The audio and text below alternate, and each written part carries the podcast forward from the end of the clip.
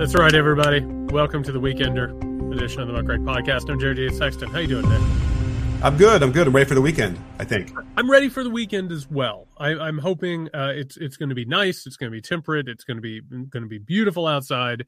But thank you, everybody, for tuning into this to start your weekend off the right way.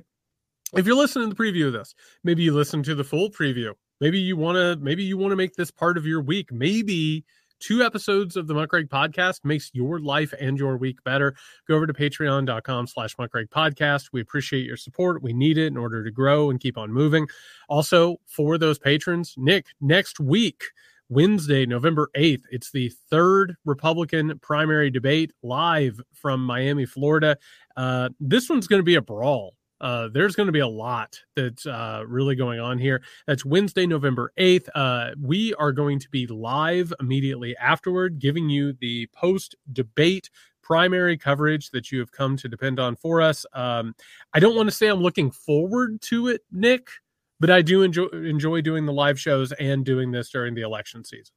You know, anytime to hang out with you, Jared, it's worth doing, no matter what, and the community, by the way, as well. That's really, really the best part about all of that, and it makes it bearable, I think, to have to go and parse what the GOP is busy saying out loud, I suppose is the word.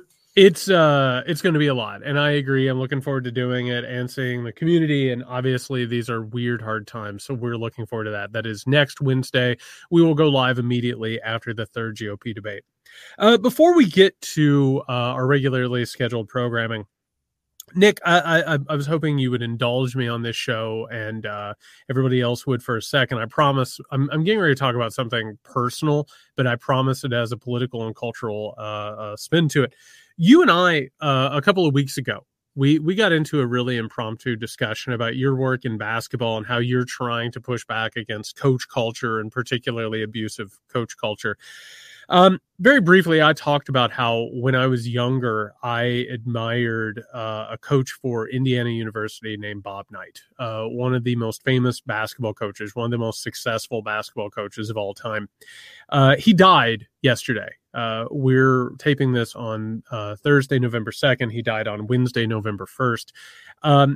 I sat with it a lot. I had a lot of conflicting emotions for a variety of reasons. For those who maybe don't follow sports, they're maybe not interested in these things. I promise, again, we're going to make this political, and there's a reason we're talking about it.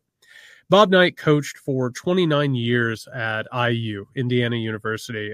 He won championships in 1976, 1981, and 1987.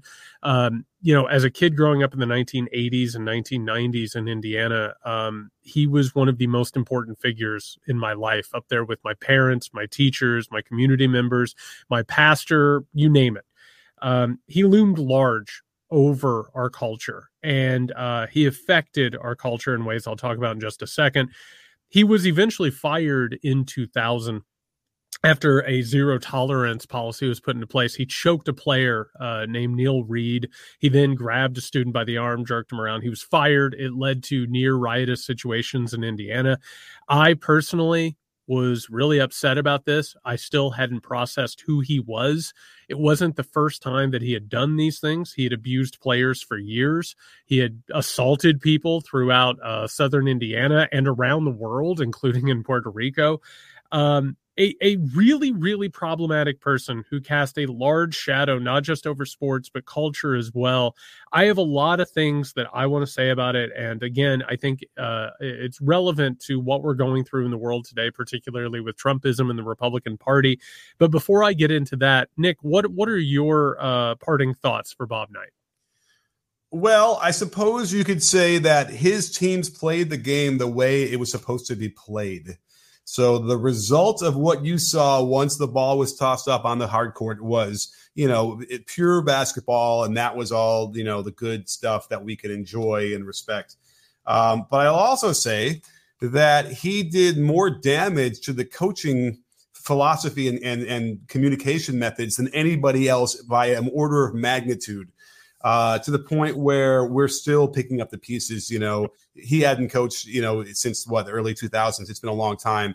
We're still dealing with that. It's interesting, maybe uniquely American phenomenon as well, where this notion of toughness and, you know, extreme masculinity that you've written books about is celebrated, right? And it's sort of like, you know, that's the model to uphold, or that we want to all aspire to. And it made it worse when I was in 6th, 7th, and 8th grade. And in my middle school, I played the basketball team for a coach that was as bad as Bobby Knight was. But what made that worse was that we were 11 years old. Yep. And he was doing exactly what Bobby Knight was doing to, you know, adults, 18, 19-year-olds and older. And so the absolute horrible effect that it would have, not only was it detrimental to the development of playing, you know, the game itself, but it also convinced a whole host of people and players that they needed that kind of coaching to excel or to play hard. And that's probably the most soul-killing thing about this whole thing. So I can't say a lot of great things about him, except for the fact that the teams played the way they were supposed to, but other than that, his communication methods were so off the charts terrible that we're going to be reeling from it for decades. It's really incredible thinking back on that time period, what an effect Bobby Knight had on Indiana and Hoosiers and the culture in general.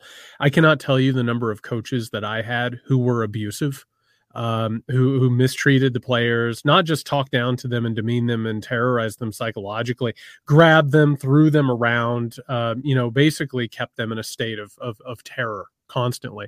But it wasn't just coaches. It was the men as well. You know, they had their own harshness to them, their own abuses that they heaped out on people, their families, their kids, their spouses, you name it. But it went ahead and it told them that was okay. And not only was it okay, it reinforced it culturally. Indiana, I know we have a few Hoosiers who listen to this show. There aren't a lot of things that Hoosiers are necessarily proud of. You know, they're proud of their humbleness in a way, and that's something that I've always been very proud of the state for. But you know, Bobby Knight as the coach of Indiana University, it was something that the community could be proud of. It was one of the few things that everybody knew, right? Like Indiana won, and as a result, it didn't matter what was going on at your job. It didn't matter what was going on politically or culturally. Like you had that. You know what I mean? And yeah, was he a real bastard? Absolutely he was. He was our bastard. You've been listening to the free part of this episode. If you'd like to hear the rest of this great conversation, head over to patreon.com/muckrake podcast and subscribe for lots more additional content, including a Discord server and live shows. We'd really appreciate it if you could give it a try. We know you'll love it and come back for more.